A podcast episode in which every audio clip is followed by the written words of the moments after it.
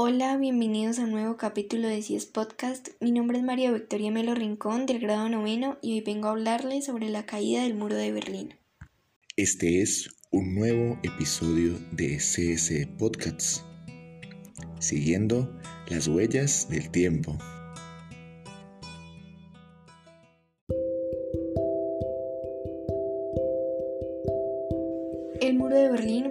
Los símbolos más reconocidos de la Guerra Fría con el fin de impedir el paso de los alemanes orientales hacia el oeste. Fue un muro de seguridad que formó parte de la frontera interalemana desde el 13 de agosto de 1961 hasta el 9 de noviembre de 1989. Rodeaba y separaba la zona de la ciudad berlinesa encuadrada en el espacio económico de la República Federal de Alemania, Berlín del Oeste, y la capital República Democrática Alemana, Berlín del Este. Entre estos años, también conocido como el Muro de Protección Antifascista para la República Democrática Alemana o Muro de la Vergüenza para Alemania Occidental. En 1949 las tres zonas occidentales de ocupación se convirtieron en la República Federal de Alemania y empezaron en ambos lados los trabajos de reconstrucción y protección de las fronteras. Mediante la formación de los dos estados se llevó a cabo la separación política entre la República Democrática y la República Federal. Se desplegaron por primera vez los soldados fronterizos y más tarde se construyeron barreras. Berlín se dividió en cuatro sectores desmilitarizados a excepción de las Fuerzas Armadas de Francia, de Gran Bretaña y de la Unión República Socialista Soviéticas y de los Estados Unidos, en sus zonas respectivas independientes de ambos estados alemanes, aunque en la práctica esta consideración tenía poca importancia.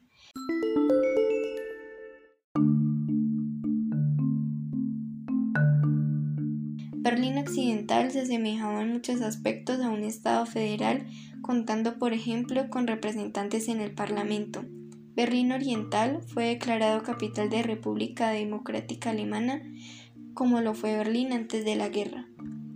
Con la intensificación de la Guerra Fría, que tras el embargo de los productos de alta tecnología contra el bloque del Este, se tomó en una guerra diplomática y la amenaza militar permanentemente. Se reforzaron las fronteras, las fronteras pasarían con el tiempo de ser una separación entre las dos partes alemanas a ser una parte de la frontera de la Comunidad Económica Europea y el Consejo de Ayuda Mutua con el Pacto de Varsovia y también entre las dos ideologías políticas y los dos bloques económicos culturales que se enfrentaban en la Guerra Fría. Desde la fundación de la República Democrática Alemana se incrementó la migración de la dirección de la República Federal.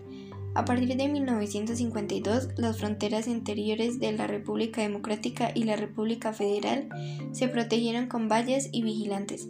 Se creó una zona de 5 kilómetros a la que solo podía entrarse con un permiso especial de los residentes. Cerca de la frontera había otros 500 metros de zona prohibida, en la misma frontera una barrera de 10 metros. Pese a ello, permanecía abierta la frontera entre Berlín del Este y Berlín del Oeste, difícil de controlar entre 1949 y 1961. Unos 3 millones de personas abandonaron la República Democrática Alemana desde Berlín Oriental, solo que en las primeras semanas de agosto de 1961 emigraron 47.533 personas. Además, para muchos polacos y checos, Berlín Occidental se convirtió en la puerta hacia el occidente. A menudo se trataba de jóvenes bien formados, lo que constituía una amenaza a la economía de la República Democrática Alemana y en la última instancia a la población de los países respectivos.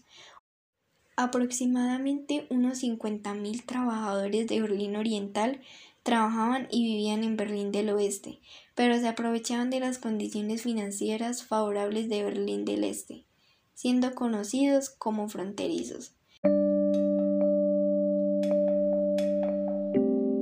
El 4 de agosto de 1961 fue decretado por la magistratura de Berlín del Este que los fronterizos fueran registrados y pagaran el alquiler de marcos de la República Federal.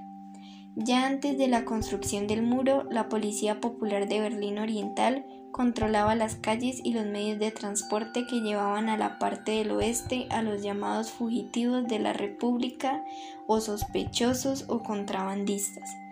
Además, muchos berlineses occidentales y orientales que trabajaban en Berlín Occidental compraban en el mercado negro, con una ventajosa tasa de intercambio para el macro de Alemania del Este, ya que conseguían a muy buen precio los alimentos básicos y los pocos bienes de consumo de lujo de Berlín en el este. La economía planificada del sistema del lado oriental fue una consecuencia debilitada de esta forma. El muro debía servir de los gobernantes del bloque del este como una forma de detener la evasión de los trabajadores y los campesinos socialistas mediante el aislamiento.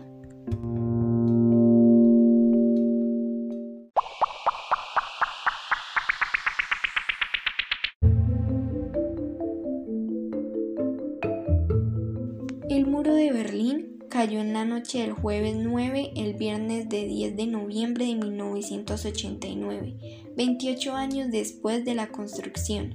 La apertura del muro, conocida en Alemania con el nombre de El Cambio, fue una consecuencia de las exigencias de libertad de la circulación de la ex República Democrática y las evasiones constantes hacia las embajadas de capitales de países del Pacto de Praga y Varsovia y por la frontera entre Hungría y Austria que impuso menos restricciones desde el 23 de agosto.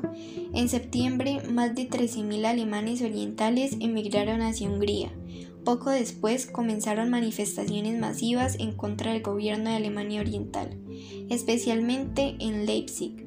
El líder de la República Democrática, Erich Honecker renunció el 18 de octubre de 1989, siendo reemplazo días más tarde por Egon Krenz.